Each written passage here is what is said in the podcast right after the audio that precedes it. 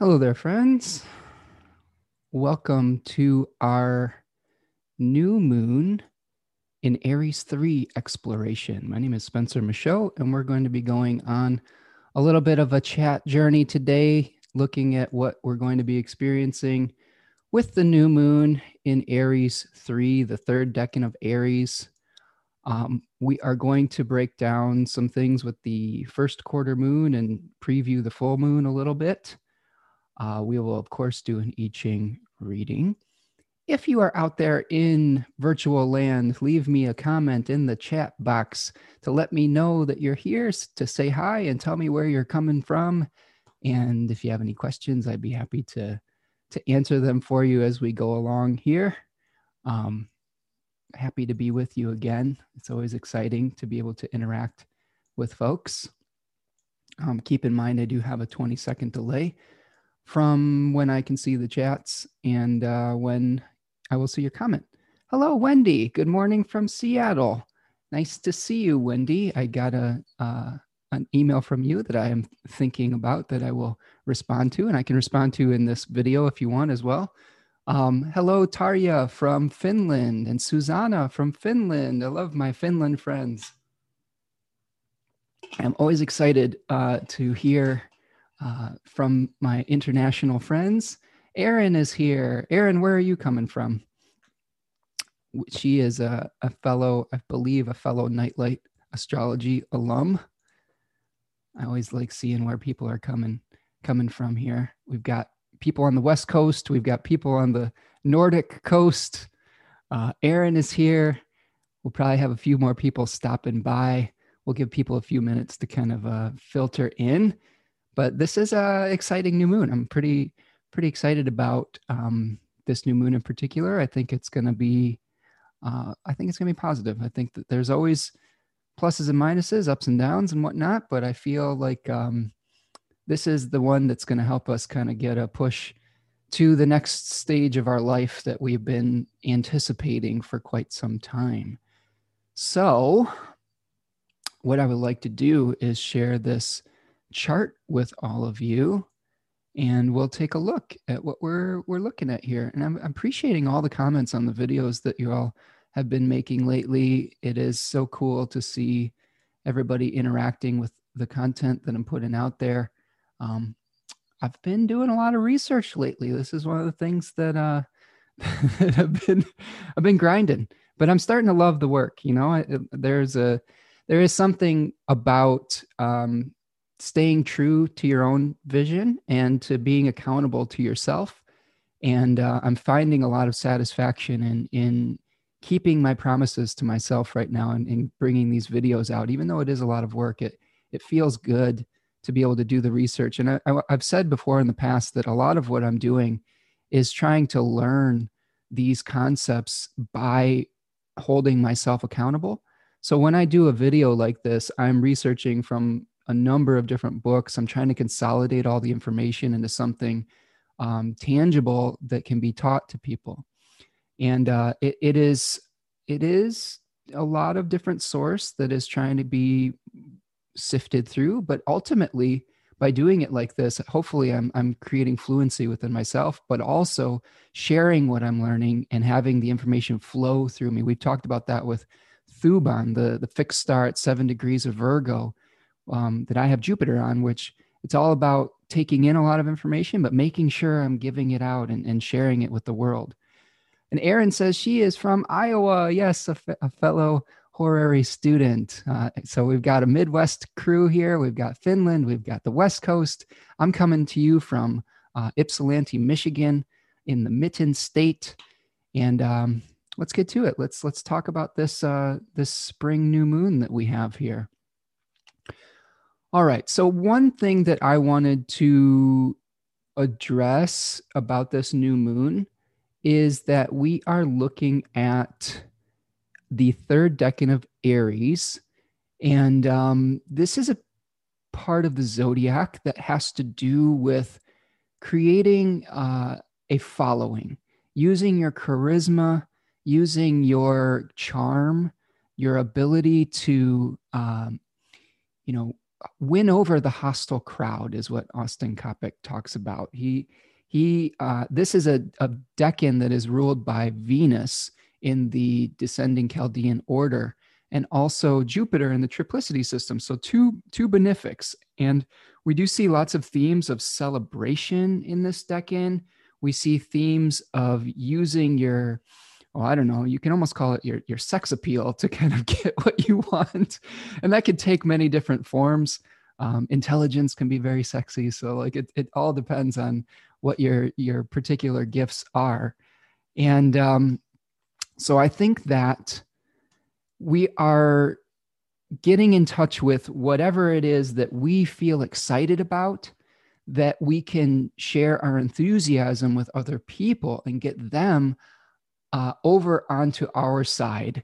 Um, we've kind of, throughout this journey with the sun and Aries, we've been talking a lot about creating a sense of independence, creating a sense of your own territory that is separate from the parent country or the parent plant. Uh, we have you know, through the second decan of Aries, we've tried to establish the, the new ground rules that we are going to be able to follow, even if they're ones that we're just going to be true to ourselves. And now in this third decan, we're celebrating the establishment of that independent authority.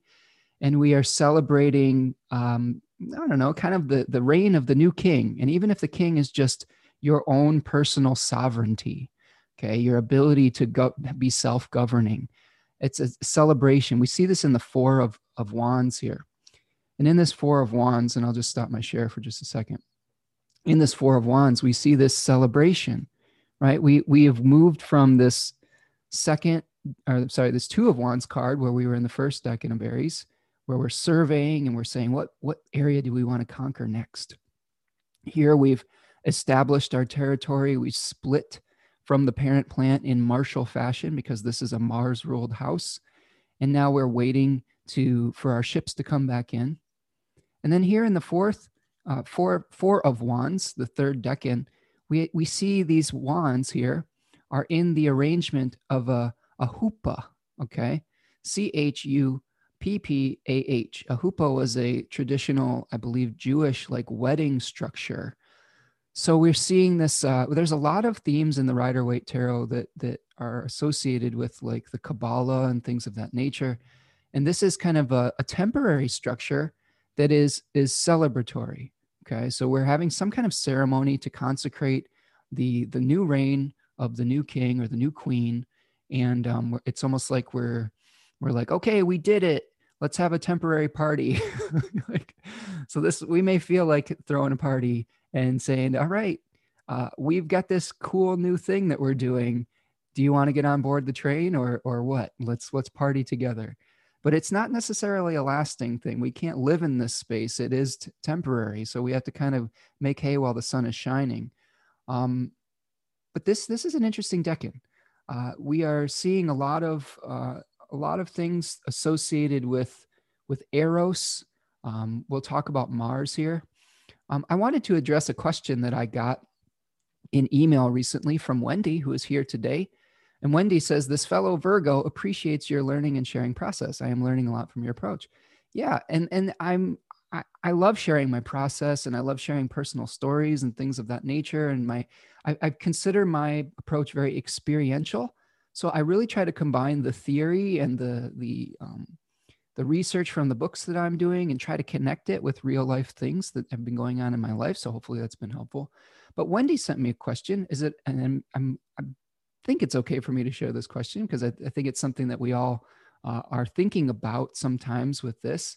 But she was asking about the daimon and the, uh, the where are the sources that we're drawing upon for the daimon or the spirit of each decan because that's something I focus on a lot in my videos. And I'm finding a lot of value in this kind of animating spirit that we are looking at for each particular deck. And it really makes makes us uh, you know it really gives us a lot to draw upon from the myth itself and i wanted to show you this maybe this will hopefully i'm going to show you a document that i have that i can share eventually maybe i could share it in the chat box after afterwards uh, and uh, here we have uh, Brenda is joining us. Hello, Brenda.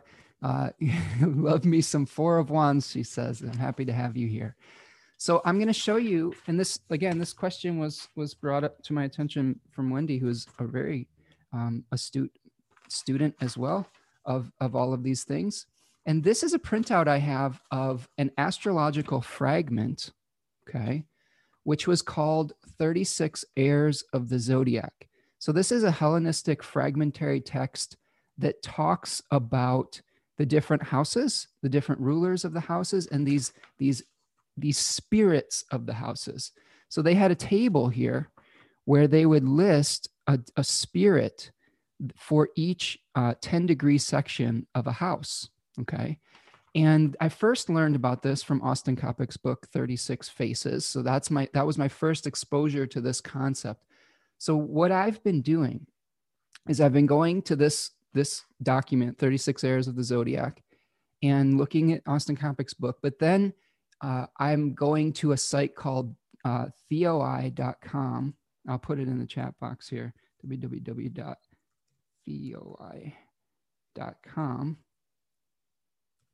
Okay. And at theoi.com, it is basically a, um, a resource for classical mythology, for classical Greek mythology. It's an amazing archive. And, you know, they have a lot of uh, a compendium of source texts for all of these different um, major Olympian gods, minor deities, daimons, and a lot of the times they will have excerpts from things like Hesiod, from Apollodorus, from all of these different um, mythological poets from the Greek tradition talking about these daimons. So it is uh, that is really where I'm getting a lot of my um, impetus for for the things that I put into my videos. Um, I have just recently uh, made another big book order because I'm really being inspired by the mythology. I've talked on this channel before, and I will make sure that I get back to the new moon stuff here. But I thought this was important. I wanted to talk about this today too. Uh, I have been um, really diving into myth and just you know really recognizing the value in that, especially because I've been reading this book by Liz Greene, Astrology of Fate. And I've talked about this in my uh, Mars video recently. But this book right here is, is really drawing upon myth to describe the signs and the planets and, and astrology in general. But this book was written in 1984. And uh, she is anticipating a lot of the Hellenistic revival techniques that we are using now in classes like Nightlight Astrology and with Project Hindsight and with like Chris Brennan's work and Ben Dykes and Demetra George, Liz Greene was anticipating a lot of those techniques just from having a really solid understanding of myth. And I'm finding the more fluent I get in the myths themselves, um, the more depth I'm able, able to bring to some of these videos for you and my understanding of astrology and, and things of that nature. So what I did recently, and I'll, I'll, would you all like to see kind of like book show and tell? because I got a big stack behind me here, um, and I'll narrate this for those who are who will be listening later um, on the uh, audio only. But um, here is these are the Loeb Classical series, and these are really tiny little books that are hardcover uh, but they have both the Greek and the Latin translations of specific stuff and the the English translation. So they have the Greek and the English side by side, or the Latin and the English side by side, depending what you're looking at. And um, this is Ovid's Metamorphosis, which kept coming up on theoi.com over and over again as a source. So I was like, I should just buy it. And the, the only issue I have with these books, I love them, but they're a little bit expensive. They're they're like 28 bucks a piece, and it's endless how many you can buy. Uh, but they're a little bit small. Look at my hands here. My I mean, I have fairly decent sized hands, but these are really small books. Okay, these are, and the text in them is like it's so tiny. so like what if I'm like if it's if it's eight or nine at night and it's dark and I'm tired it's so easy for me to fall asleep reading these books because the text is so tiny and it's like can I can I read this or not? But anyway, I what I've do what I'm doing with those is I'm making an investment in the future where I have studied Latin and Greek, and I'm able to translate those uh, on my own. So that's my reasoning for choosing these is that I want to be able to read the Latin and the Greek eventually. So this is Apollodorus. It's an he's another um, poet that compiled a lot of uh, a lot of stories. There's a lot of uh, stories of like Prometheus within this. Um, it's really helping me understand like the way that uh, what's his name richard tarnas thought about the outer planets pluto uranus and neptune because he really leaned on the story of prometheus for uranus in particular. We've got hesiod's theogony this is a really great book. Um, this is one that is i would highly recommend because there's a lot of um, really fundamental stuff that hesiod draws upon here. So that's a couple books. I'll show you a few more because i'm very excited about them.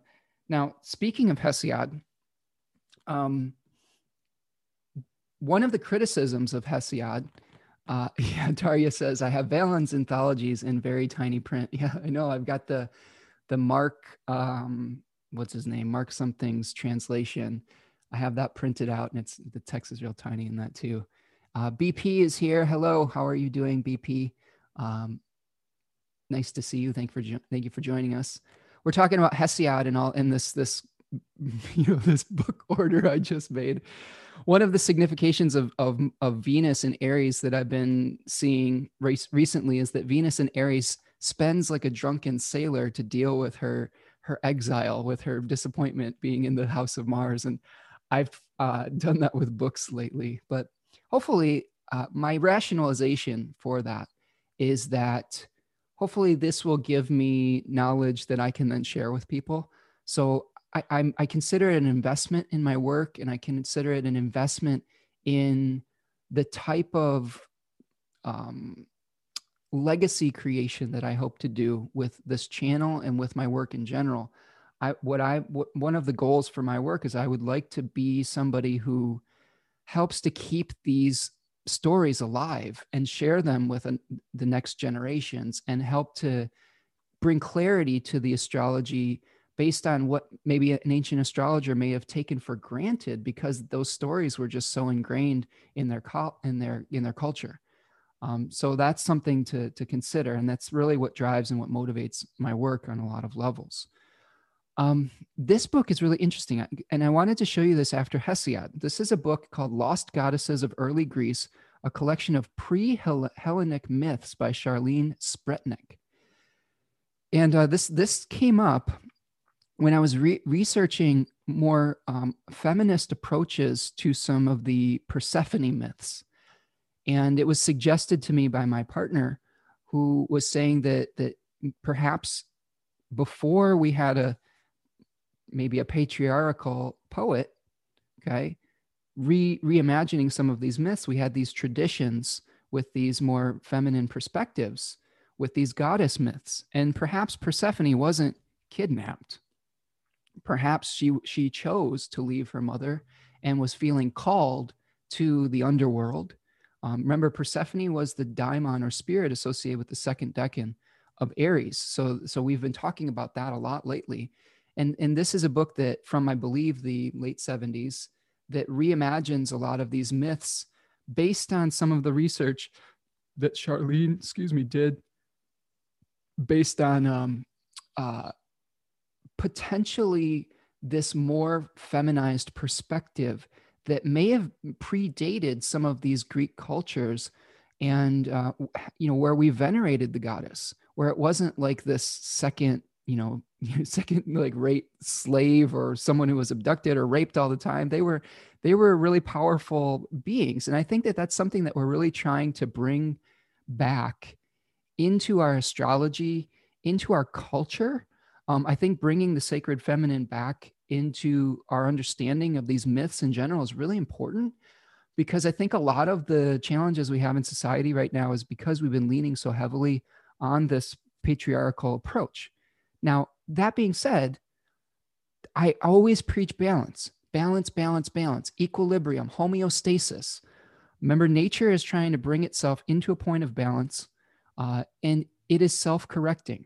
So we've gotten to this extreme, ag- aggressive, masculine, phallic type of culture.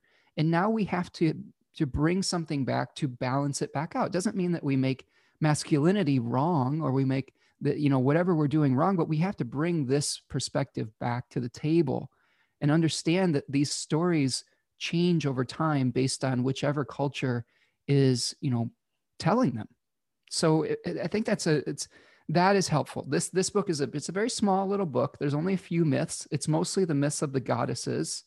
They have um, gaia pandora themis aphrodite the moon triad artemis selene and hecate hera athena and then the demeter and persephone myths. But really nice little gem that i have here.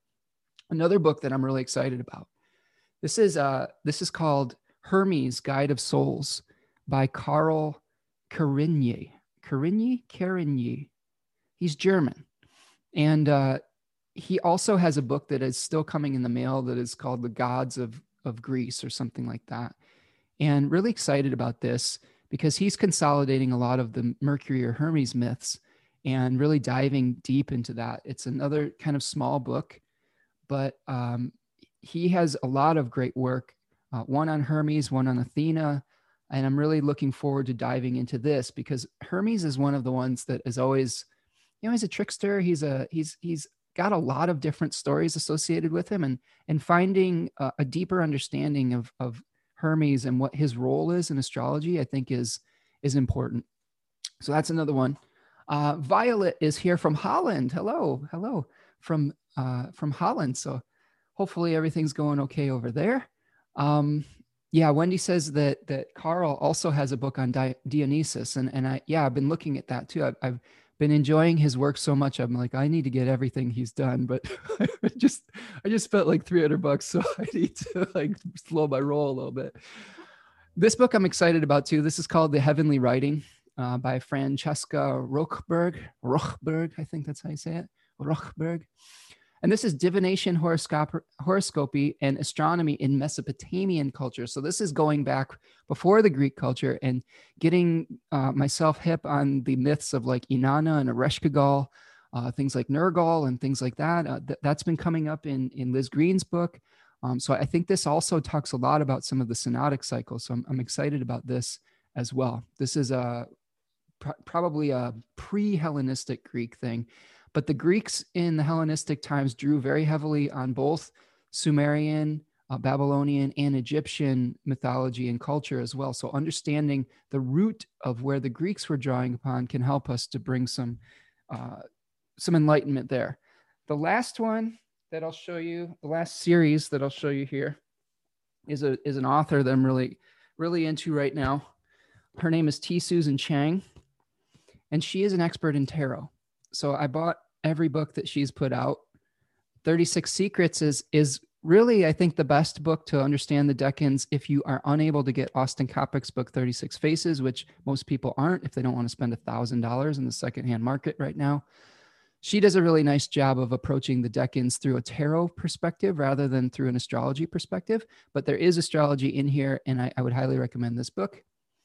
And then she has her kind of approaches with tarot correspondences and tarot deciphered, T. Susan Chang. I've been enjoying listening to her on her podcast, The Fortune's Wheelhouse, and her appearance recently on the astrology podcast by uh, Chris Brennan. So they had a really nice talk. I think that her approach is very similar to mine, um, even to the point of this book. This uh, tarot correspondences book was written in 2018 and uh, I, around that period of time, I wrote an article on the Decans. And I did not know who T. Susan Chang was at that time. And I made a, a, a, a table uh, or like a, you know, like a, a Decan table that I put in that article. And it looks almost exactly the same as a, a Decan article that's in T. Susan Chang's book, in her Tarot Correspondences book. And I was like, oh, we're, we're on the wavelength. You know, she's got a lot of Virgo stuff. So it doesn't surprise me that uh, we would both want to be organizing information in that very uh, easy to digest way. But she's got a really nice organized approach. Um, she is very good at making these deca- decanic things very practical. Uh, gives you stuff you can do and like everyday approach to the tarot. Highly recommend her work. Um, I hope to learn more from her in the future. All right, so that's my book sharing thing. I also have one other book I would recommend that has not come. It's the one I'm looking forward to the most, and it's uh, called the uh, I believe it's called Greek Myths by Robert Graves. This is Robert Graves is the one who brought all the different myths together and com- did comparative mythology, where he he he looked at all the different sources and really tried to get to an essential nature of the of the myth itself from all these different sources. So I'm really looking forward to that book, but it's not going to be here for a few weeks, so we'll see. Okay. Um, let me look through the chat here. Thank you all for leaving me comments. I love this. All right, so we've got um, Brenda says Susie is the bomb. Austin is coming out with a second edition. I hear. Yeah, he's he's uh he he has been saying that he has a second edition of 36 Faces coming out. So I I hopefully it'll be coming out soon because I think more people should have access to that work because it's a book that I use every single day. I was fortunate enough to be able to purchase it at the very end of its supply, and um, I read it every day. Uh, it's it's just a wonderful, wonderful work, and he is a genius, and I love his approach and his writing style. He's has such an amazing vocabulary. Uh, I want to be him when I grow up, right? So, so we'll see. But um, actually, the funny thing is, is I most of these people I'm the same age as. I'm about the same age as Austin, and I'm actually older than Chris Brennan, and uh, older than Acyuta-bhava. like, so like, uh, yeah, uh, it's funny. I, um, I feel young. I feel like a young person, but uh, maybe it's just my spirit that's keeping me young. All right. I think that's enough book sharing here. Uh, I do love to share my sources. I think it's really important uh, because I I appreciate it when people share their sources with me because I'm not satisfied with hearing something completely secondhand. I do think contextualizing something is important, but if what I expect from my teachers is for them to spark my interest so that I can go back and do some of that research myself. And I hope that I can be that for you, that I can spark your interest in things like the daimon so that you can take it further and find meaning for yourself. Uh, that that is always, I think, a really great approach is to be inspired by your teachers and then take the next step and take the next step. Okay, things like that. One book to keep your eye out for too is Demetra George's second volume of her astrology, ancient astrology and theory and practice should be coming out fairly soon as well. I know that Chris Brennan has a editorial copy that he's working on, so keep your eyes peeled for that. That is my number one book as far as um, the first edition is the book I recommend the most for learning ancient astrology. That that's one that my go to. If you get that and Chris Brennan's book, and then maybe oh, some Ben Dykes books. He's got so many books. Um, but if you get like the the Heavenly Spheres book by um, Luis Ribeiro and and Helena Avelar, that's another good one to learn this stuff. She recently passed away, uh, so my condolences for her, and um, she was doing a lot of great work. Uh, Lisa asks, "Have I studied with Austin at all?" Not not formally. Um, I have attended some of his talks. I attended his his Decan talk in person at, at the United Astrology Conference in 2018. I did talk to him in the lobby of the hotel for quite some time and spent some time with him at UX. So that was cool. I actually have the first book that he ever touched of his The Celestial Art. So he signed the Celestial Art book and wrote number one. So I have like the I guess the first copy that Austin Coppock has touched of the celestial art. My copy of 36 Faces is, is signed as well. Um, I have also attended some of his workshops, one of which on the fixed stars that I found very valuable. Um, but I have not, uh, I have not done his classes yet. Um, I was in the middle of Acyuta's classes when he was releasing some of his his classes, but that might be something I might consider in, in the future. Um, but we'll see. I think that uh, I'm getting to the point now where I'm the source texts are I've got enough background that I think that I can mostly figure it out from reading the books themselves. Although I will never close myself off to someone's perspective that could help me find things easier or spark interest. So I don't know. We'll see. But he's a great teacher and he's a, a, a very knowledgeable, smart person. And is a is a wizard. I really I really enjoy his approach. Uh, says, "I love your short source sharing. Keep doing that." Uh, yes, I will. Keep, I'm never gonna stop buying books, so you know you're probably gonna see uh, you're probably gonna see some sources on this channel. Um, but it's endless. I, I have more books than I can absorb at this point, I think, in a lifetime. But I think that I love having things to look forward to. Um, my approach tends to be sort of a Gemini type of approach. I, I, I don't always read things cover to cover unless there's something like Demetra George's book. I've read that one cover to cover. I'm reading The Astrology of Fate cover to cover. But what I tend to do is I tend to, to try to find a specific topic in these books and pull that topic from, from a number of sources. So if I'm studying Eros, for example, the daimon of Aries 3, I'm going to go to Hesiod and I'm going to read his his little excerpt. I'm going to go to the if you want to know my method, I'll go to the appendix or the index and I'll say where is Eros and I'll read his uh, treatment. I will go to Apollodorus and look to read his treatment. I'll go to the OI and read their treatment. I'll eventually I'll read Robert Graves' version and see if through all of these different sources, then I can then consolidate into the, something essential that I can share on my videos and and that it will help me to use that in my astrological practice. I also have a, a something I highly recommend for all of you. I found this by accident, but there's a show on Amazon Prime right now called The Great Greek Myths, and they're little half hour shows that are animated, and they combine this really cool, sh- almost like shadow puppet animation with uh, classical art and they tell these stories. And one, I, I watched the Psyche and Eros story before I did my video to really get a visual because I tend to be a visual learner. So they have like basic uh, Greek myths, like the you know the myths of the sun, the myths of Zeus, creation stories. Then they have a whole series on a whole season on the Iliad and a whole season on the Odyssey.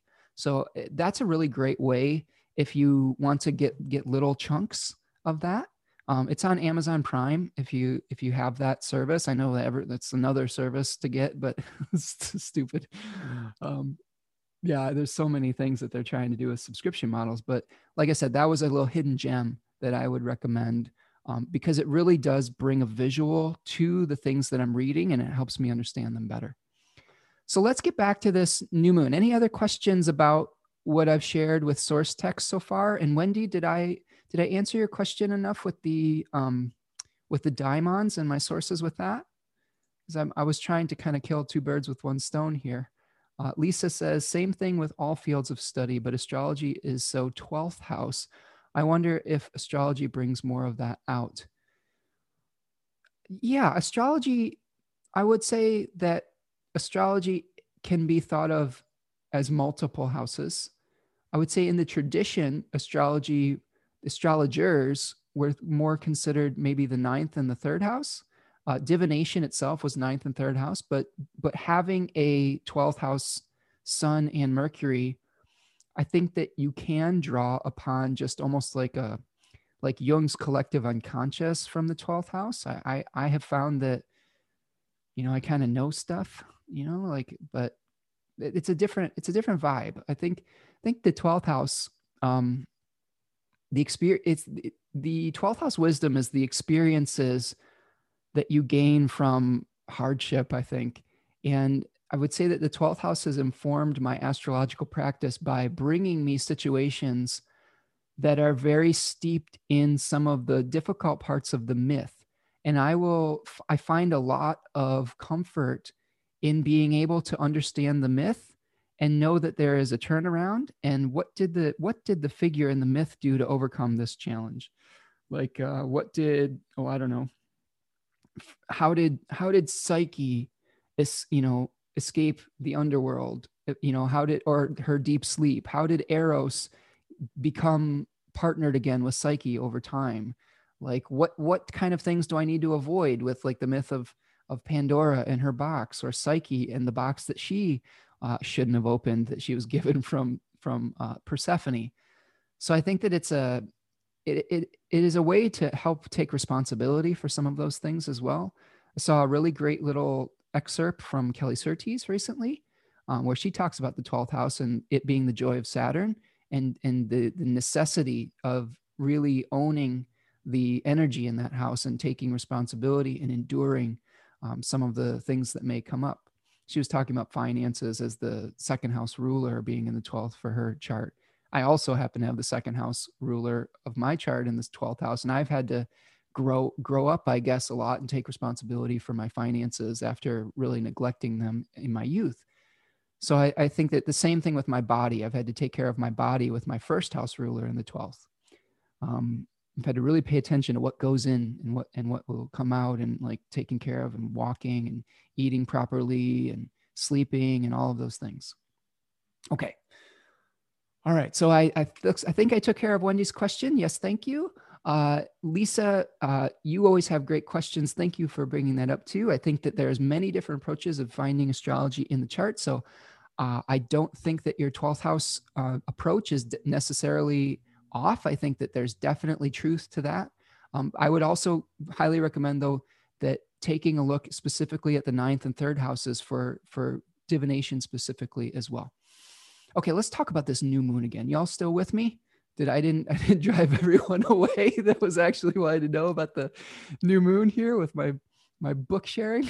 like, let's talk about this new moon. This new moon is going to be happening on April the 11th, Sunday uh, 10:30 p.m. Eastern Daylight Time. Uh, adjust appropriately for your time zone. Some of us will experience it on April the 12th. Some of it will experience it a little bit earlier. Um, this is a new moon that is going to be conjoining Venus and Mercury having the same, you know, are all in the same sign. So we've got Venus here, Mercury here, We've got a really tight sextile to Mars and Gemini. We also have a really tight sextile for the most part within three degrees to Jupiter in Aquarius. And we can consider Saturn part of the mix too by whole sign. Um, the other thing that's happening is we have a square between Venus and Pluto during the full moon. So I think that there are multiple things that we can break down with those energies. So, first of all, what are we trying to establish in the third decan of Aries? Again, we're celebrating our autonomy. We're trying to gain a following using our charisma, using our sense of humor, using our enthusiasm to gain people, uh, to, to basically get people to move to our new country. Think about it like this. Think about you have, you're an explorer and you have found this new wonderful land and you've set up a government you've set up an organized system in the second decan and now it's like you're you're you're sending word back to the motherland and say i found this great place. You should come live here.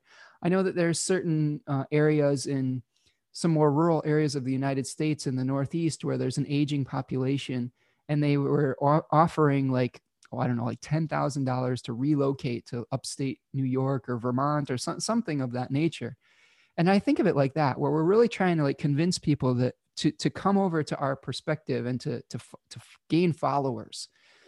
And i think that we're at the stage of this aries journey where we don't have to fight people anymore. We don't have to like re, you know reject you know that which isn't part of our path. Um we don't have to like make somebody wrong. I think we can say this is what is good you know, here is why you should come along for the ride. That being said, you will save yourself an enormous amount of frustration and um, challenge if you use your enthusiasm, but you don't insist that people come over to your new country or to your new county or your new your, your new area you can say this is what's great about it. You can get on the train or you can go off and do what you ever, whatever you want right? If you say if you get into this thing where you're like if you don't come to my new country i'm going to be so upset and i'm going to war with your country that's when you can run into problems i think with this new moon okay? So I, I think it's a lot about just sharing what's good having optimism right? Being very optimistic about what you want to create and then allowing other people to be optimistic about what they're doing without looking over your shoulder all the time. One of the things that uh, we could potentially be doing is I really think we need to keep an eye on this this uh, Venus Pluto square that's happening around the same time. This could be where we are trying to manipulate people to come to our new established territory. where the methods that we're using to try to win over people may be a little bit nefarious.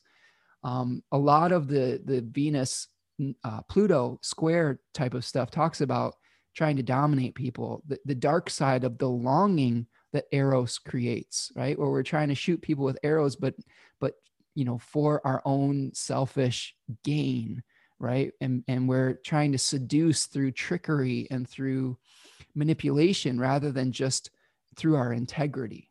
So I, I think that that's that is the one thing that I think it's important to be careful of with this new moon. Otherwise, it's pretty much all systems go, right? With these sextiles with Mars, with the sextiles with Jupiter and and this and Saturn, um, we are going to be heading into a little bit more of a challenging time frame once we all the planets start moving into Taurus uh, you can think of this as the, se- the seminal seed moment. And then once the planets start ingressing into Taurus, there's going to be some challenges associated with bringing it into form. And how does that fit in with your longer term vision? Because all of the planets, Venus, Saturn, I'm sorry, Venus, uh, Mercury, and the Sun are all going to start squaring Saturn and Jupiter rather than being in a sextile with it. So expect some some friction as we move into late late April and early May that will you know that, but it might be friction that that causes you to to be heroic to bring these things into manifestation. The other thing i wanted to warn you with about this new moon in particular is that both venus and mercury are still under the beams of the sun. They are still in the lying hidden phase which means that even if we're putting a lot of energy into our our new start it probably isn't going to be we're not going to see the visible tangible results of it until those planets start to emerge from under the beams.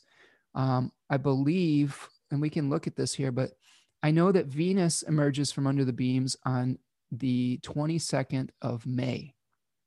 I think mercury emerges from the beams around uh, the 3rd of may but let's take a look real quick here okay?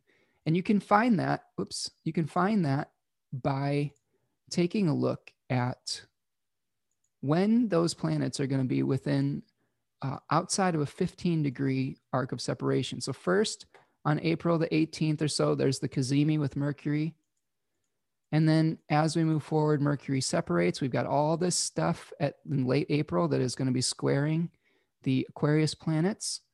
Also, around that time period, Mars is moving into its um, its fall in Cancer, which could bring some challenges, eh, maybe in the domestic sphere, as we are trying to, to do something maybe out in the world.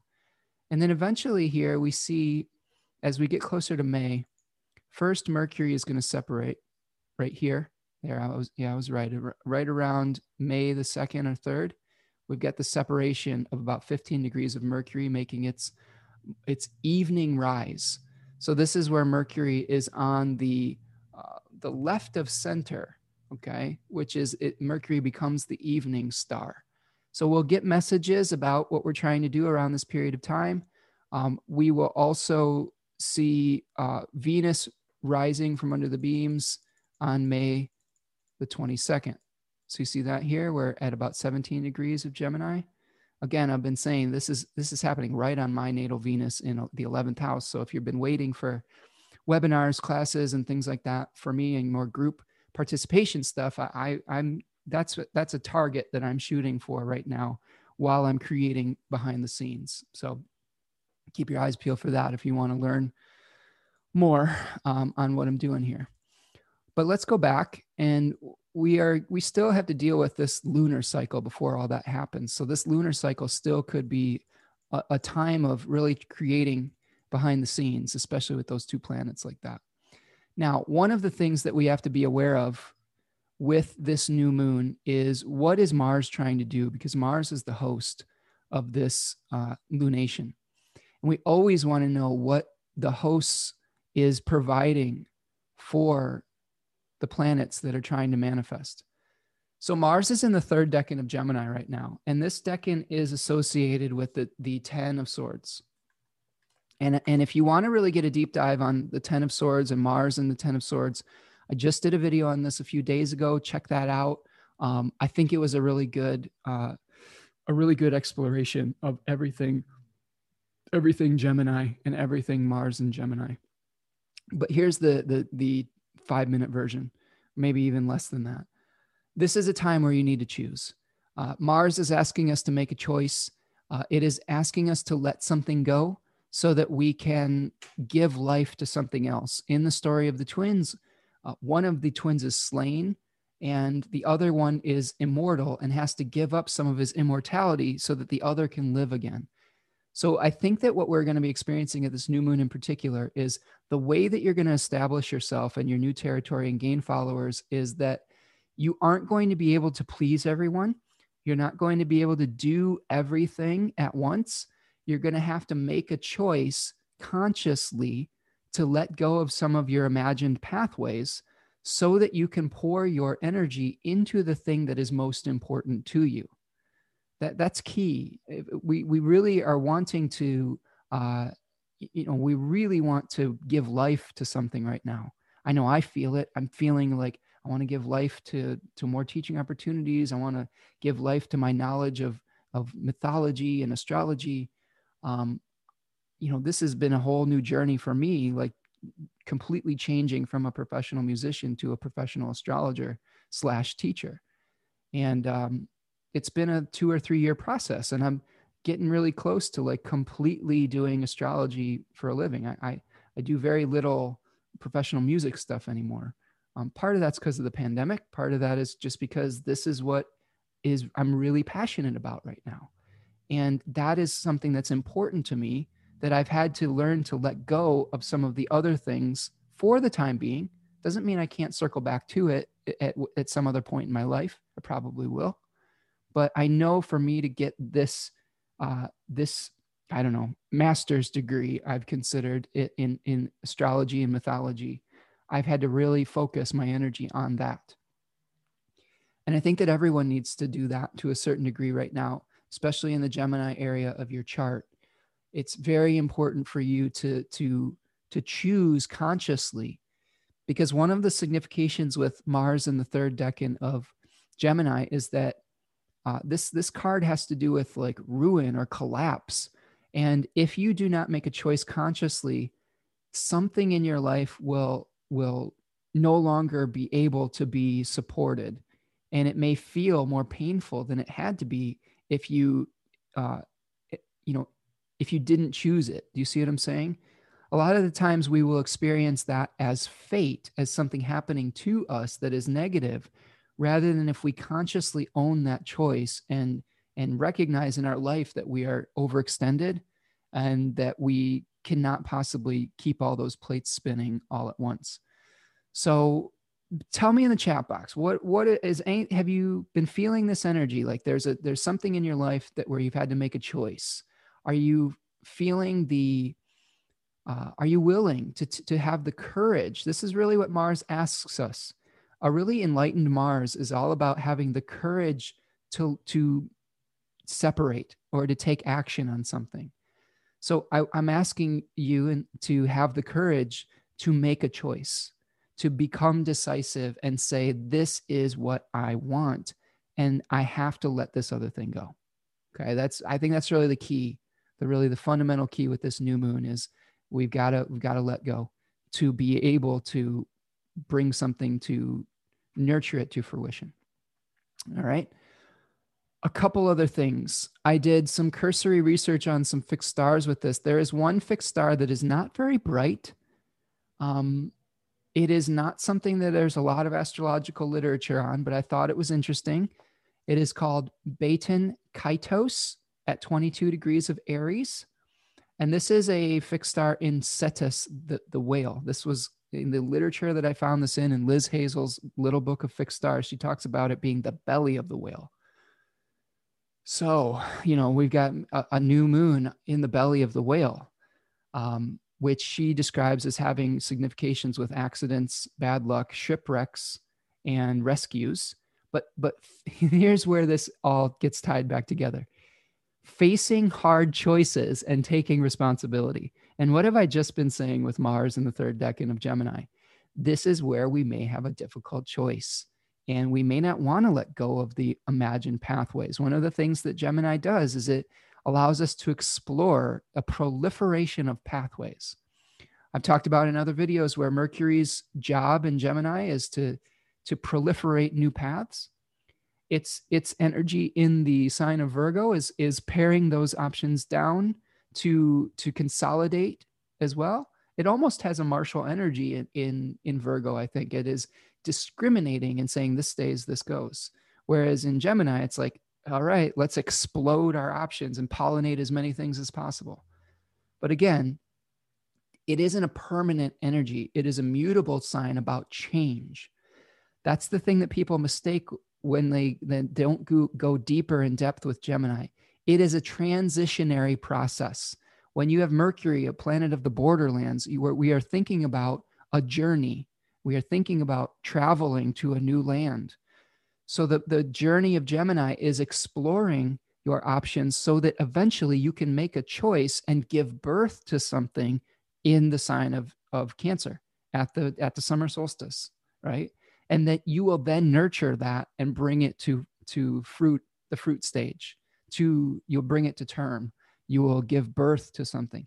That's the role in my estimation of the gemini time frame is exploration that eventually leads to a choice okay it's not about just continually just doing whatever you want all the time and I'm speaking from experience because I have Venus in Gemini and I've always wanted to like, oh, I got to explore everything all the time and keep all my options open. That's just not that's not how life works. Sometimes I've just learned that you can't do everything all the time.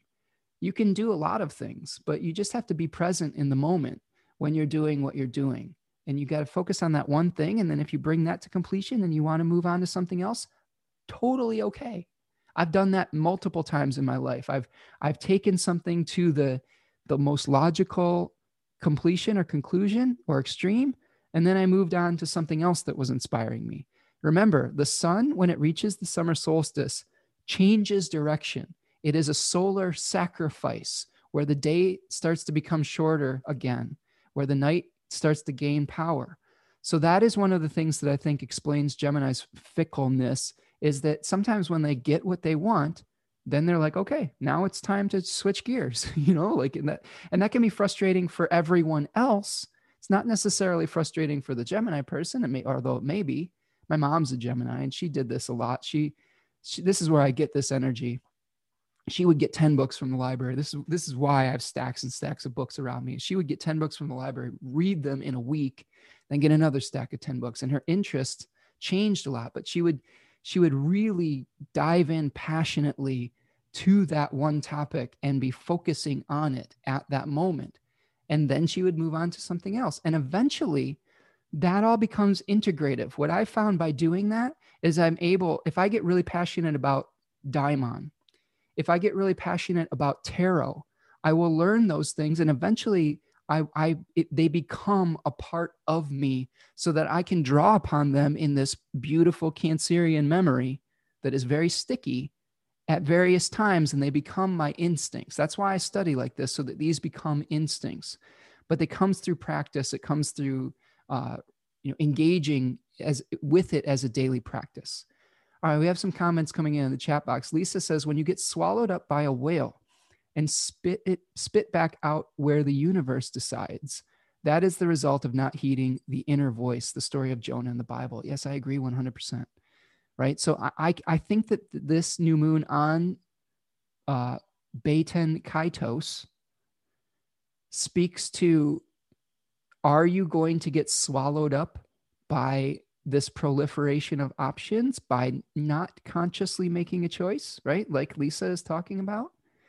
Or are you going to consciously work through your issue and your shadow, integrate your shadow energy? This is another thing that Liz Greene talks about that I love is integrating the shadow energy so that it is not projected outside of you as some kind of nemesis to overcome. This is something that she talks about with Gemini as well is it's not just this internal existential crisis all the time, although it can manifest as that.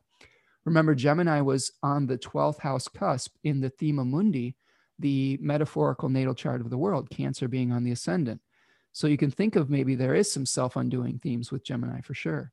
But uh, when we think about uh, Gemini, she points out, Liz Greene, that a lot of the times a Gemini focused person will manifest some kind of uh, external person that represents either their anima or their animus or the, their shadow or their light. They will either take on the role of the bad twin and then you'll project all their goodness onto someone else, or they will project someone else, their, their own shadow on someone else, right?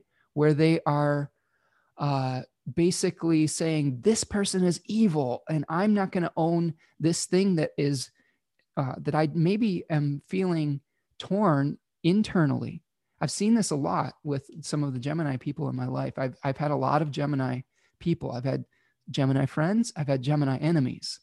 And I experienced the projection of shadow, of the Gemini shadow energy.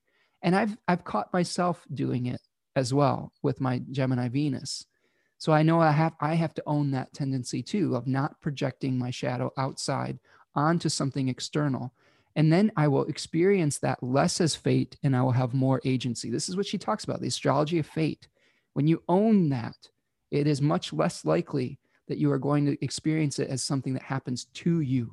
That's where we bring back the, the pronoia, the foreknowledge, the agency. All right, we have Susanna is making comments. She says, Sometimes it's easy to make choices because the right choice, quote unquote, is obvious. Mostly it's really hard to choose and see what the what is the right path. At least I feel like that I have Saturn and Gemini. Correct. Yes, you right. You may know what the right choice is, but making the choice can be difficult too, right? Um, and with Saturn and Gemini, oh boy, it's almost like you are forced to make choices. It's like you don't have a choice but to make choices and to deal with that type of energy where you are having to pare something down eventually after exploring. It's like you're you're doomed to explore and then consolidate it down into something that you want to put energy into. Susanna says, My lot of spirit or lot of daimon is in the third decan of Gemini as well. Yeah, so is mine. Uh, my my lot of spirit uh, is in at 21 degrees Gemini. Oh, actually, no, sorry. My lot of fortune is at 21 degrees Gemini. Uh, so she has the lot of spirit, the one that the solar uh, lot, and I have the lunar lot at that point. Um, so yeah, there's there's definitely some themes like that that come up in in our lives. I believe my lot of spirit is in the third decan of Libra, in the third house. So you hear me preach about balance all the time. Well, I think you can blame my daimon, my lot of spirit, because I think it's just one of the animating principles that I, you know, live my life according to. Okay. Um, Violet says, "Don't worry, you're doing great. Thank you, Violet. I appreciate your uh, your encouragement, enthusiasm. I always always love positive feedback, and uh, sometimes it is. I'm trying to figure out how to make everything accessible to everyone here. Wendy says, I'm sorry that I have to jump off for a client call. I will listen to the rest on replay. Thank you again, Spencer, for doing this work and sharing it with us all. Thank you, Wendy, for being here. And thank you for sending me a question. And I, I would love to hear more and chat with you more about um, these things in the future. I really appreciate your perspective and uh, your voice as well. So thank you for being here. And let's let's talk some more. Okay. thank you, Wendy. Uh, Lisa says, Susanna, I live in this duality with the moon at 27 degrees of Gemini. Yes, it is never easy. You see the value and shadows in every angle. It seems impossible at times to choose. Yes, it is. It is a difficult choice, isn't it? Uh, Tarya is saying Jupiter and Gemini. We have a lot of Gemini's, Gemini folks here. J- talk about multiple choices and wanting to take them all. Yeah. So uh, that could be totally a different experience than um, than Susanna's experience, where it's almost like she is I don't know, like it's it's it's almost her her destiny to grow into the ability to make choices with Gemini Saturn, or her ability to experience uh, a proliferation of different pathways. Whereas Tarya, Jupiter is just saying, okay, you like choices? Here's a million of them. like you just get more and more choices. and you and you feel like you've made a choice. Well, here's some more choices to make, right? Um, and I'm sure that that's a little stressful for Taria's very sensitive uh, Piscean placements as well, right, Taria? That could probably be, yeah, exhausting, as you say. Um, I love that we have so many people that have a lot of mercurial placements here. I'm actually finding that my energy is very mercurial the more that I learn about Hermes in, in the myths. Uh, I have Venus in Gemini and Jupiter, Saturn, and Mars all in Virgo. And I, my my um, ascendant is in, I believe, the terms of Mercury. My sun is in the decan of Mercury. I've got a lot of Mercury going on. So Hermes it is. All right, let's go over some more things here. Are you doing all right out there? I am enjoying this chat with all of you. I love the interaction. Thank you for for the comments here. It's keeping me keeping me going. Um, okay, so let me look at my notes and see if there's anything I've forgotten. I've said trying to win over a hostile crowd, gaining a following in difficult circumstances. The diamond eros being associated with charisma, charm, seduction, a celebration, the chuppah, right, of the of the four of wands your hard win sovereignty or independence, celebrating that. The bridal ceremony, that's what that card has to do with, is a, a, a consecration of the new king. I in my in my Venus in, in Aries 3 uh, video, I said the consummation or the consecration of a marriage. And maybe I think I meant the consummation, which is is love making, but maybe consecrating a marriage is the ceremony involved with it. But I guess it could be similar. Those words are very, very similar but I want to get the the etymology and the the verb the verb the verbology correct. Um, I love words and their meanings, and I try to to not uh, do too many malpropisms. I have a similar sun ascendant thing as George W. Bush, not not someone I've thought of as a as a hero or anything like that. Uh, very different political things, but every once in a while I will do a little Bush thing, like you know, they used to make fun of him on Saturday Night Live where he was like strategery, you know, he was just using words completely wrong. And I always catch myself if I'm doing that, you know. Um, anyway. All right. So uh, we've talked about the Four of Wands a little bit.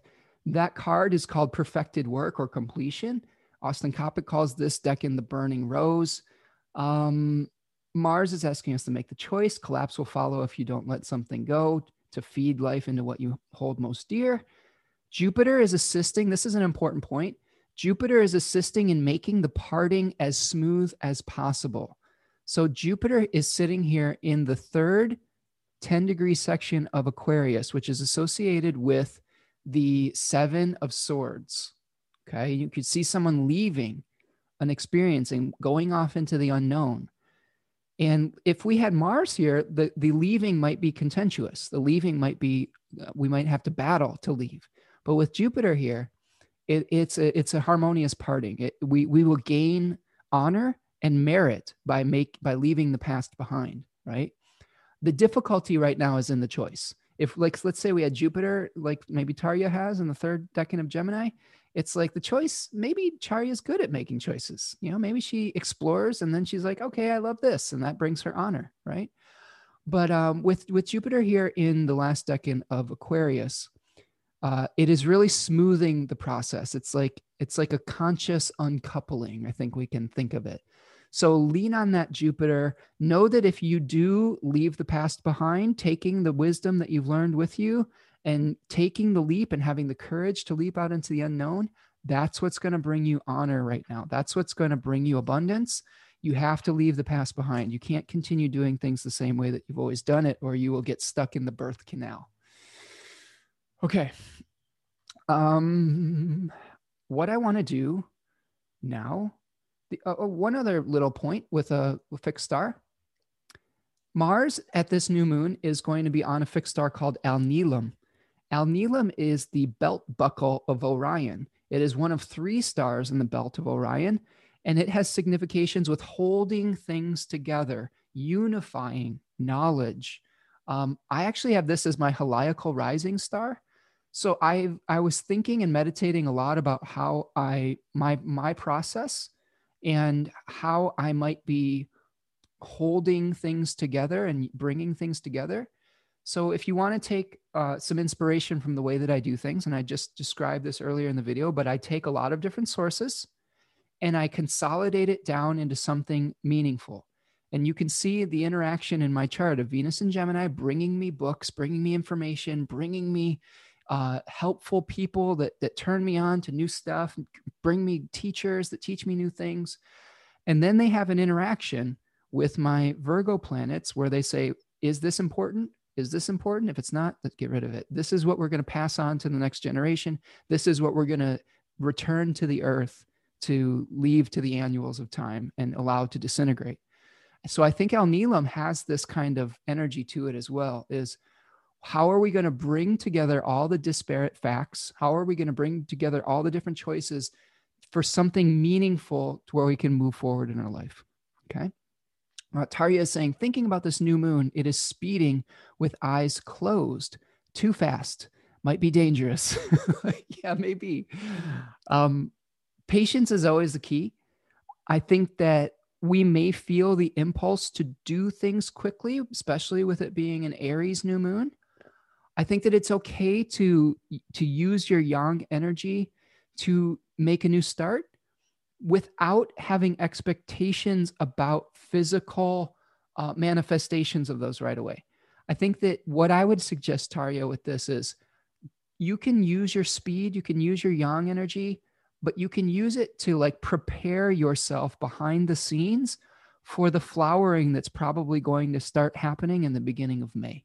Okay like this April, the rest of April is like, how can you best, you know, use your energy to prepare for for fructification or fecundity that's going to happen when the soil is really fertile in May. Okay.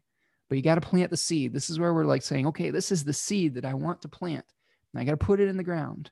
Okay. And then we got to take care of it when things are, are we're going to see the fruits of that coming in, in, in the, the months ahead.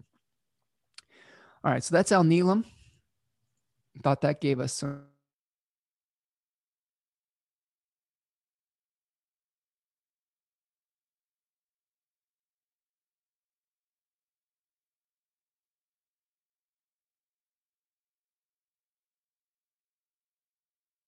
I'm going to unmute myself.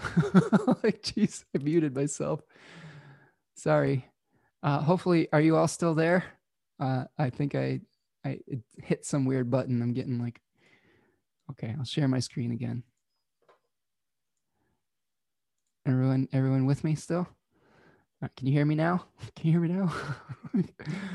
Lisa says, My daughter drove me to work today. She just got her permit. The more nervous she the more nervous she got, the faster she went. Oh no. Oh no. As someone with a 17 year old daughter uh, myself, uh, that terrifies me. Um, I've been putting off the uh, the driver's training with her and using the the pandemic as an excuse but the, i won't be able to put that off very much longer. So pray for for lisa and i with uh teenage and almost adult daughters that are you know getting behind the wheel of a of a, their own chariots right now. Like hopefully they'll be responsible. Um all right. So let's talk a little bit. I want to move forward to the the first quarter moon and then just talk touch briefly on the full moon. I will do another live stream on the full moon, but we're getting we're getting to the kind of you know hour long period where we need to kind of start tying a bow on it, and, and I will talk about the I Ching reading that I did for this very shortly. Dimphy is here. Hello, Dimphy. You are you're on a different computer. Nice to see you, Dimphy. Thank you for uh, for coming. I think she's also from um, Holland or Belgium. Holland, maybe Holland. We have maybe have two people from from that area here today. So if I go forward to the 20th of April, we see that now we have the first quarter moon. And this is going to be happening around zero degrees of both Leo and Taurus. So as this lunar cycle unfolds, we will get to a crisis point right here where we will probably be having to juggle how we are using our resources and the competition that we are trying to that we may find ourselves in as we are moving forward um, into the, excuse me the next cycle so this is where th- these two cards are the five of pentacles for the sun and the Five of Wands for the moon. And in it, we see two figures that are very destitute outside of a church in the Five of Pentacles. And we see a group of people competing in like this mock battle in the Five of Wands. So I'll show you these two cards. Uh, Jennifer is here. She says, You're doing great. Thank you, Jennifer. Thank you for being here.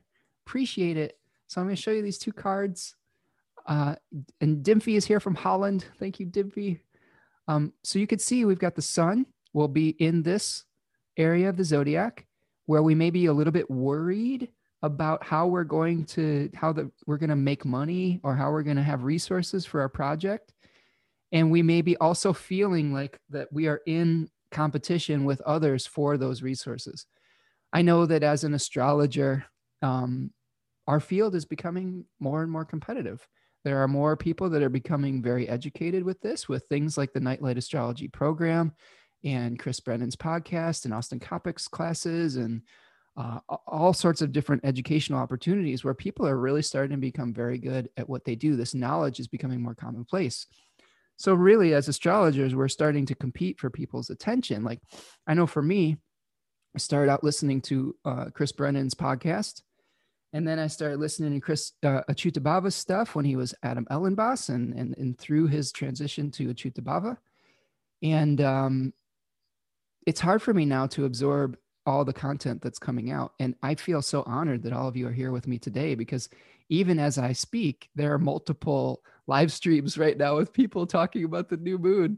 So thank you for being here with me today. But this may be one of the things we're experiencing at this first quarter where we're just competing either for resources, we're competing for attention. We are putting on a mask and trying to really figure out what our new identity is in this within this new cycle. That's another thing that's associated with this card. Austin Coppock calls this one the mask. Okay. So this is something where we are a little bit unsure of who we want to be and how do we stay true to our integrity. This is a Saturn ruled decan. I believe this decan is Mercury, I think. Yeah, I, I'd have to think about that. Yeah, this one's Mercury, so there may be a little bit of doubt uh, for for where our resources are coming from. Remember, Mercury likes to cast doubt on things. It likes to destabilize a little bit. Fives in general indicate change. So this to me says that this first quarter is going to be a point of change uh, where we're going to really be feeling like our energy scattered in a lot of different directions. This could be planning versus competition, vying for attention, um, worrying about resources. Who do you really want to be? If I share the chart again, uh, we can see that as we move out of the first quarter phase, we are going to be seeing a full moon in Scorpio. Oh boy, there's our full moon, uh, roughly on the 26th of April at a seven degrees of Scorpio and of Taurus. The moon will be in seven at seven Taurus, and the, I'm sorry, the sun will be at seven Taurus, and the moon will be at seven Scorpio. Okay, so we've got something that's going to be coming to fruition, but the moon is going to be coming to fruit the fruiting phase in its fall. So that's a this will be a challenging moon because we're trying to give birth to something. We're trying to tend to our fields, but the moon is coming full in a place that is pretty difficult for it. Okay. Uh, this is the sun's going to be conjunct a fixed star called Hamal, which is the head of the ram in the constellation of Aries. So we may be really desiring action and taking action. Um, the first decan of Scorpio has to do with uh, desire as well, but also with loss, with mourning loss. So uh, we see the Five of Cups coming into play with the full moon here. Um, so think about this for a second these are the two the, the two decanic energies we're going to be trying to balance is this this kind of worry over money maybe we have lost something uh, in in this over this lunar cycle but we have to turn our perspective back to the to what we still have and find gratitude. That's really the key with this card is releasing our desire for that which is not serving us anymore and really embracing the resources that we do have. So I think this new this this full moon on the 26th talks about maybe not getting too greedy, uh, not not trying to uh, win the whole war if you've won a battle, Um, that's this comes up in the I Ching reading that we did for today. So I, I think that um, that's something that will be important. We want to take action, but we may have something that we have to mourn uh, the the old life that we're leaving behind on some level as well. Okay. And there's all sorts of things going on in the collective right now that are real challenging that may be bringing us some obstacles as well. I know in my home state of Michigan in the United States, we're having a, a real difficult time with COVID right now. We have an explosion of COVID numbers, and um, it's uh, it's it's also very difficult right now to get to schedule appointments for vaccinations and things like that. I've been trying to do that for quite some time, and, and appointments are full. And uh, I'm going to keep trying because uh, I feel like that's part of what I can do to to help with this. But um, be careful out there. I think the other thing to, to keep in mind is that we're still under extraordinary circumstances right now. And when you are trying to do something within these extraordinary times, there may be adjustments that you have to make to your vision that you're not going to be able to just do everything the way that you've always done it. So if something comes up where you have to make an adjustment because of COVID or because of, you know, the world just not working the same way that it always has, I think keep that in mind at this full moon and and and fall back onto your patience. Fall back onto your patience. Couple comments. We have uh, some good conversations going on. Lisa says, "Susanna, my daughter is an Aries sun in the tenth. Look before you leave." yeah, oh God, I'm sorry, Lisa. I have a Capricorn daughter, so at least she has a little bit of a, you know, Saturnian stuff to her, but she's a Leo ascendant, so she's kind of does her own thing anyway. Um, Susanna, Lisa says, Susanna, we should talk. Yeah, you should talk because I think you'd have a lot of things to talk about. Um, Violet says, Mystic Symbolism Explained Whales on YouTube. Yeah, I should check that out. Um, maybe you could put a, a link to it in the chat box so I can I can see a link to that video. I would love to learn more about the whale symbolism. I will say that the, the, the Cetus, the whale in in the in the the sky that we were talking about with Baten Kaitos, is not the whales that we experience as like these these you know peaceful placid creatures. That whale was a monster that was trying to swallow us up and trying to eat us.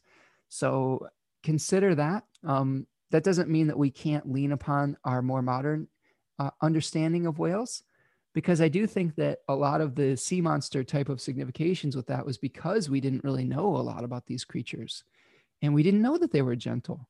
Um, so maybe that's something to think about that, that whales actually are intelligent, peaceful. And because we didn't have an awareness of, of their level of intelligence, we just thought of them as these giant things to be afraid of. And maybe that's one thing that we need to think about when we're dealing with our own belly of the whale experience is that maybe we are perceiving something as a threat that isn't. Maybe it's just this the fear of the unknown that we have to to to get in touch with, right?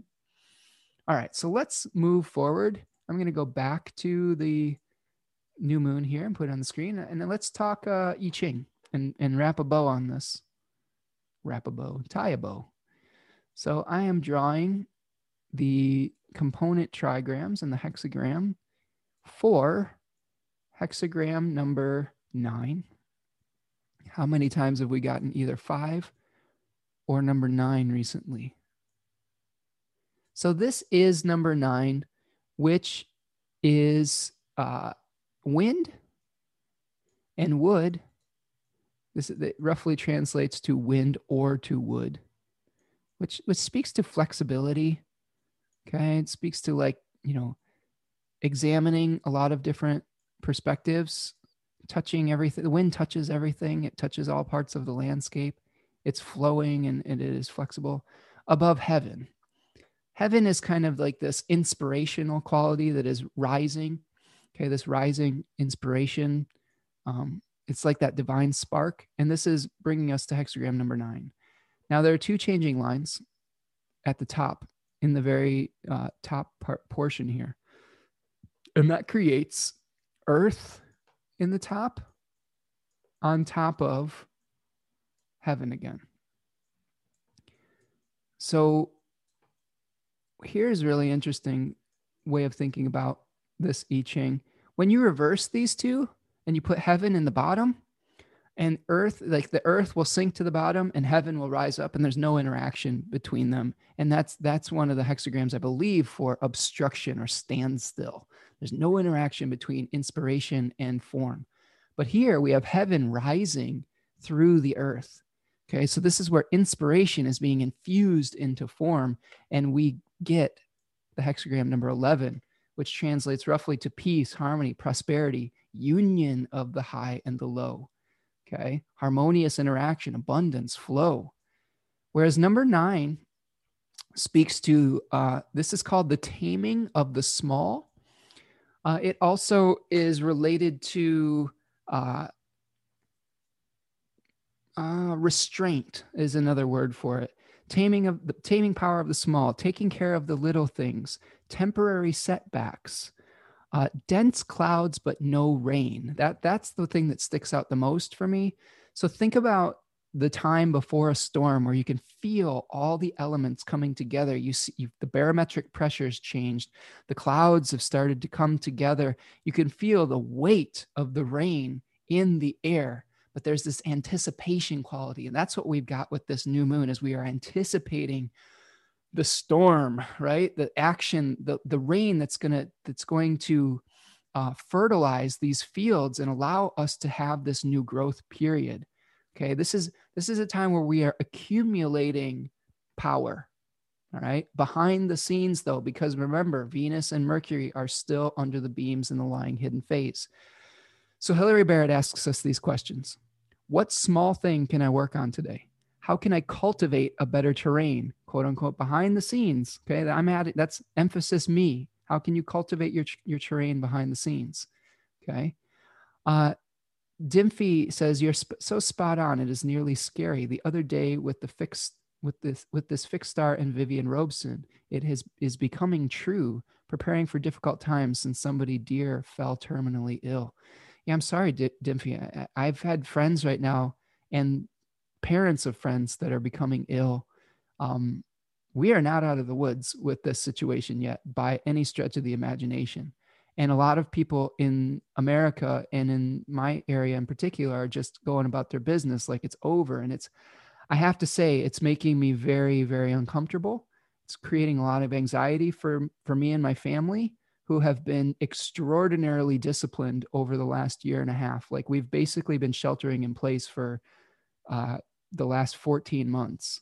And um, it's very frustrating. I would say I'm getting to a point of, and I, I'm sorry to rant a little bit, but I'm getting very frustrated that there isn't the same commitment to communal good that that in my country that there is this such this uh, commitment to personal individual freedom that they're completely willing to uh, endanger other people's lives and it, it really bothers me um, that doesn't mean we should completely give up all of our individuality. Doesn't mean that we should give up our own, uh, you know, ability to take individual action and completely subsume into a collective. It just means that there's a balance. And this is a time where, if temporarily you gave up some of your self directed desires and wants, you'd actually be allowing everybody to have a better time. And I, and I'm sorry to be so emotional about that, but it's really heartbreaking when you see people that you care about still getting sick, dying. Uh, I have a friend, a, a, really good musician friend whose mom just fell ill, and she is not doing very well right now. And he is in a tough spot. And um, he's been very disciplined. He's a teacher and was forced to. He he was a teacher in a district that um, was very carte blanche about COVID and was requiring all of the teachers to come in. He's been fighting on the front lines of of this for a long period of time, and he's been so disciplined. And and his mom just as was going to his mom was going to church uh, and and being dishonest about it with um, with him and with his family. And man, what a what a tough spot we've been put into as a community. Um, so again, if you're trying to make a new start, I'll bring this around back to the positive. If you're trying to make a new start right now, it's okay to be patient. We're going through really difficult stuff right now. You don't have to feel that you are any less than or that you're failing because everything isn't moving forward at 100 miles an hour. We're in the middle of a global pandemic still. You're doing great if you are just, you know, waking up and like ch- tackling your day and keeping your mental health together. If you're still staying centered day to day, if you're having the discipline to care about your community enough to, to maybe make some sacrifices for the common good. That is a heroic act right now. And I just wanted to, man, I'm getting fired up about this because I think it's so important that you hear that, that that is a heroic act that you are doing, just, just getting up in the, these times. And if you're still trying to like better yourself and do some big project, oh my God, that's amazing. That is amazing that you are still motivated to be able to do that within such difficult circumstances. If the best that you can do today is to just be there for someone in your family that is either ill or having a difficult time, that's where you put that energy. You know what I'm saying? I, I, it's just, we expect a lot out of people, you know, right now.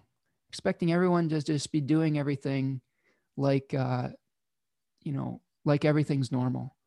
And i uh, it's so weird. It's so weird to me. Our value systems are so skewed sometimes.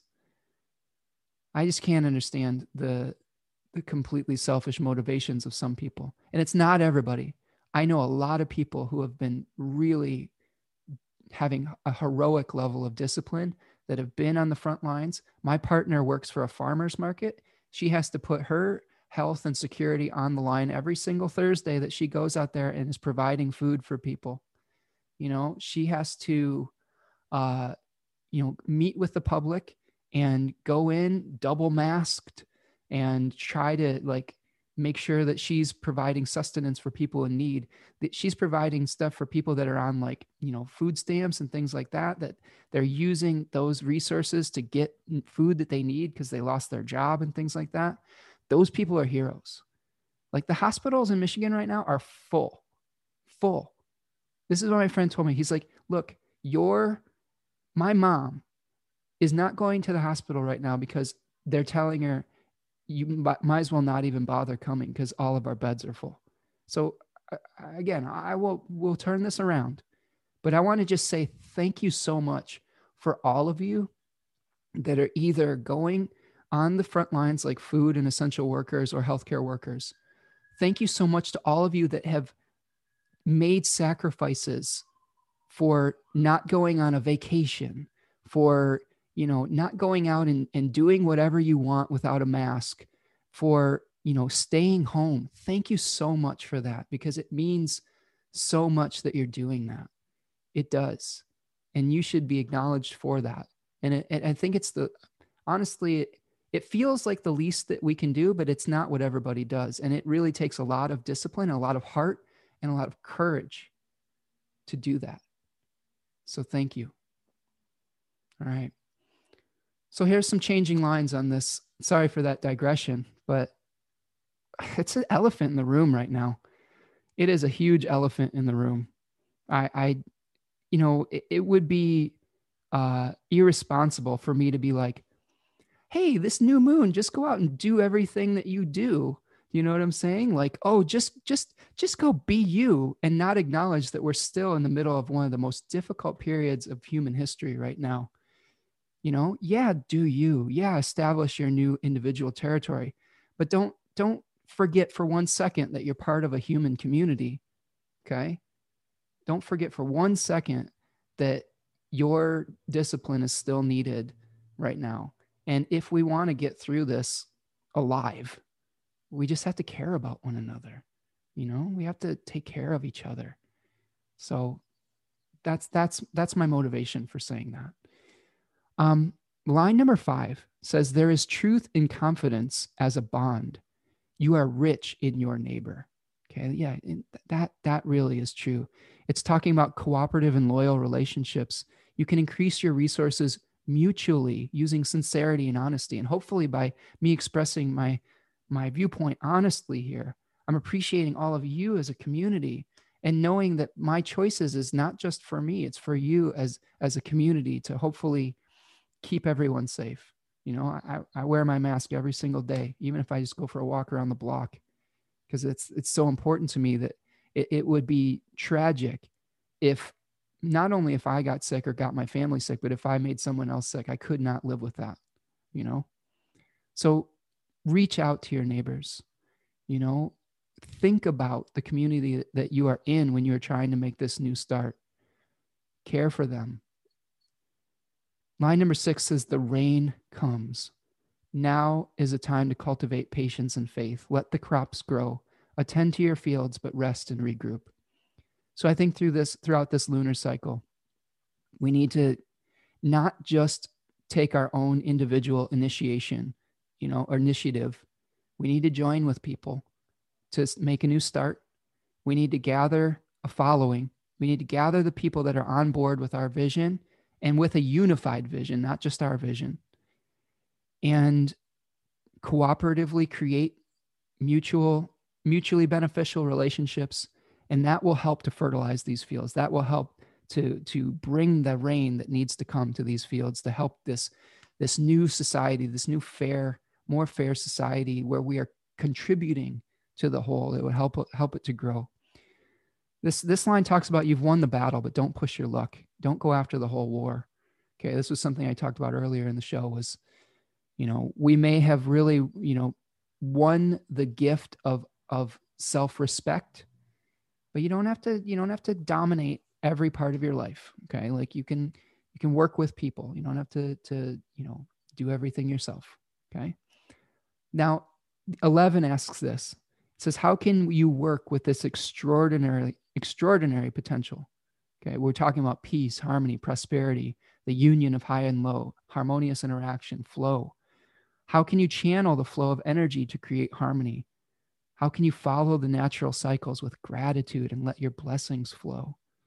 Right? This is all about becoming open and using inspiration to create and using divine inspiration, creating from your higher self, not from your lower, more base self. What can you create that is going to serve the whole? You will get all the support in the world if what you are doing benefits the whole. You may be left out in the cold if what you're doing only benefits you. Like what I'm doing on this channel here, what I buy all these books, I do these videos. I don't make a lot of money doing this. I'm not doing it for the money. I'm doing it because I care about this information getting out into the world. That's what's important to me. And eventually, I have faith that the, the universe and the divine will provide because I am trying to contribute something that has value from for the long term. Does that make sense? And I don't, I don't, I can't tell you all. I can't tell all of the people that are here are such loyal, wonderful supporters. I really appreciate all of you here.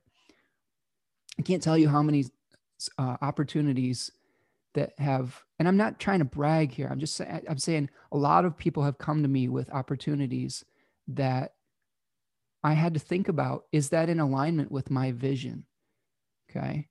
That's is that in alignment with my goal of serving my community or is it self-serving? And I've had to say no over the last few months a number of times because I knew that that would just it would take away from the quality of the work that I do and the quality of my interaction with my even if it's just this smaller community here. And i refused to do that and i refused to do that as a musician as well. I had you know i don't know if you all know this but i was asked to be on uh, uh the voice. Like i don't know you remember the voice that like american idol type tv show they actually recruit people. They it, it's it's all like fabricated. And they were like hey we like what you do. Do you want to come try out for the voice? And i was like oh man i wrestled with it. But i thought about it and the opportunity would would have had meant that I had to leave my teaching job at the university where I was teaching songwriting and music and guitar for six weeks, basically losing my job, losing all my guitar students. I'd have to pay to go out there, and then it was just like a just a I don't know, it's a small, you know. I had friends that went on there, and they had a little bump in their profile, and then life went back to normal. And I was just like, you know what? That's just not that's not what what I want. And um, I think that, again, what that says to me is that the only approval that you need, and I think this is really the way to tie a bow on this new moon in Aries, the only approval that you need is the one that comes from within. Doesn't mean that you don't care about your community and that you don't do things that are in their interests as well, but you don't you don't do things for other people's approval. You have one person that you ultimately have to answer to as to whether you are doing a good job or not, and that's you. And that's the divine. That's God. That's the collective, whatever you want to call it. The collective will tell you if your motivations are not serving the collective. But if you're listening just other people's opinions of that, like I think it's again, there's equilibrium. You, you can't ignore when someone has a legitimate feedback for you, because sometimes we are a little bit in the dark and in our ignorance, and we do need a course correction from people we trust. But really, I hope that you will understand who you're getting that feedback from. If it's someone that is just like an acquaintance that you know is like has their own motivations, kick that to the curb and say whatever that doesn't that, that's not important to me at all. If it's a good friend that has stuck by you for decades and that you've been able to trust their advice for years yeah you might want to take their perspective into consideration and not ignore them okay? So again equilibrium is the key. Uh Dimphy says since i heard you were at cat's daimon lecture. I'm assuming, yeah. I just knew that you are sincere. Thank you so much. I appreciate that, Dimphy. That is one thing that I hope that comes across in everything that I do. Um, integrity and sincerity. Uh, sometimes I have to take a risk to be honest. I'm a third decan Leo ascendant, and that if you look at the card associated with that, the, the seven of, of wands, it's all about defending your integrity and and kind of battling off things that could threaten your ability to be true and sincere and honest. And um, it's taken a lot of courage over my life. I was not somebody who uh, was it, it, that didn't come easy to me in my younger years. I've had to I've had to cultivate that over time. Um, I, I was a people pleaser for a very long time, and I was really afraid to make people upset, even to the point where I, I would always try to say something, you know, less true, I guess, to please the most amount of people. And I just can't do that. I, I can't, I can't do that anymore. I can try to be, I could try to have the perspective of understanding people's and where they're coming from and appreciating their perspective. But I don't have to water down my message like I like I just did to if if it because it might upset somebody. I've had people that have had a lot of pushback on my channel because of my take on the pandemic and at this point i don't i don't care. Uh, i believe what i believe. I believe i would rather err on the side of protecting my community and err on the side of not having people in my life get sick than i would erring on the side of uh, my personal freedom and doing what i want because there might be this big conspiracy theory. You know i mean thumbs down. Err on the side of caring about people. Okay. Susanna says Spencer really put, put puts his heart in on his work. I'm doing that today. I'm getting really emotional today. Maybe this is the Aries new moon. Uh, actually, the moon's in Pisces as I record this, so you're getting Spencer unfiltered today. like you're getting the very, the very depth of my dream and belief, and and I'm not trying to alienate people if you have a different belief than me. I really am not. I just, uh, again, I'm just stating where I'm coming from. And if you're coming from a different position, that's fine. Just, I think that the key with this is don't put other people in danger with your position. If your position takes advantage of other people or puts other people in risk at risk, it's not a very healthy perspective. Um, one of the things I've been looking at is uh, you know, I've been talking about economics and rivalrous, non-rivalrous, anti-rivalrous goods. And it's talking about like shared spaces that we have being uh, rivalrous goods, where uh, we have the the kind of the myth of the commons, where we think that there is unlimited resources when it comes to like a park that everyone can use, but the more people that use it, the, the, it does lower its value because it, it sort of gets used up. Like we have too many people in one space, the grass doesn't grow anymore, things like that. And I think that my point with that is that um, we do have these shared experiences that we do have to keep the whole in mind when we are sharing, uh, you know, you know, a community.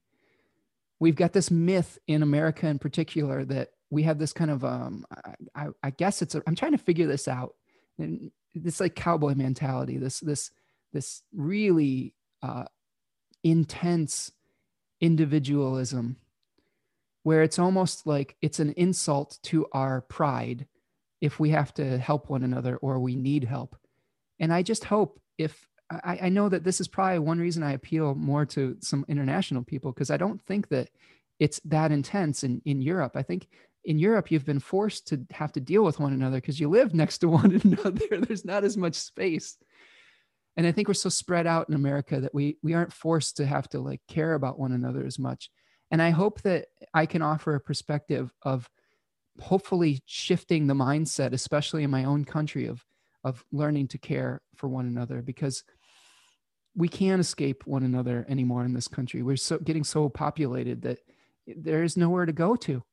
You know, I tried that once. I tried to go off into the wilderness and and you know buy a farm. And I don't know if you all know this, but I tried to buy a farm a few years ago. Um, but it ended up being downstream from a toxic waste site that was flowing into the the the well water, and that really had a huge uh, effect on me. I'd, I'd put an offer in on the farm, It was a five acre farm. I'd gotten two or three weeks away from closing on the place, and we found uh, that there was waste in the water, and that there was the people that owned the home before had one of them had died of cancer, and we couldn't go through with the sale. And that really showed me that I can't my disappointment with humanity, I can't go off into the wilderness and escape it. There's nowhere to go. We share this planet with one another. It doesn't matter if I want to go escape into the wilderness, you know, it doesn't matter. Like, I need to, like, we are, we share this earth and we have to take care of one another or we aren't going to be able to, to function as a community. All right. I think that that is what uh, we have for today. And uh, I just wanted to say thank you so much, everyone, for being here. Thank you for listening to my both my rants and my pleas for for um, taking care of your community. I know that some of you have different opinions when it comes to things like vaccines and things of that, that nature, and um, I don't have the strength to argue with you. I just implore all of you to, to think about your community and to take action for the good of the whole and for the good of uh, your community. And if you can do that, the right choices will, will, I think, become apparent to you. And at this new moon, don't try to rush the process. Don't try to do too much. Uh, you know, band together with your community and create something that is mutually prosperous with one another. I want to say thank you so much for everyone that has been here today. Thank you for everyone that has participated in the chat. Uh, you all are an awesome community. I'm so gr- very grateful for all of you being here today. I know you have many choices of how you can consume your content. And uh, it's an honor that you're here with me today and that you are going on this journey with me. And uh, if you want to support what I'm doing here, the first easiest thing you can do is hit the like button. That helps the algorithm get this material out to more people. Uh, you can also make sure you subscribe to the channel. And if you want to make a donation to the work that I do, if you want to help me to, you know, fund my my book habit so that I can consolidate this information for you and I can keep the lights on, you can make a donation at buymeacoffee.com. Uh, I really like that donation model. It helps me to keep my my material uh, free from paywalls. And if you have more to give, you are helping to buy this material and keep it free for the people that are less fortunate. So hopefully that is creating equilibrium. So thank you everyone who has donated, and I appreciate anyone who feels compelled or feels uh, inspired to to to give on that level. So thank you so much. So I think that's what I have for you today. Um, I am going to, I think, shut this thing down now. Uh, thank you, everyone who has um, has commented in the chat. Thank you, everyone that has participated. Um, and uh, I appreciate all of you. And we will see you the next time. Take it easy, everyone. All right. Be kind to one another. We got Mars Neptune going on today. We might get a little confused, as Lisa is pointing out. Okay. Um, you might lose a little energy, but be kind to one another. I think that we can, my final thought, we can agree to disagree on certain things. Um, we can agree to disagree on uh, our taste and things like that, but keep in mind that there are some things that we share that uh, the choices that we make do have an effect on other people. So keep that in mind uh, as you move forward today. So let's try to get come to a consensus on the things that do have an effect on each other and agree to disagree gracefully on the things that it really doesn't matter if we if we don't agree completely on that. Okay. Thank you, Dimphy. Thank you, Lisa. Thank you, Susanna. Thank you, Tarya. Thank you, Carolyn. Thank you, everyone who has been here today.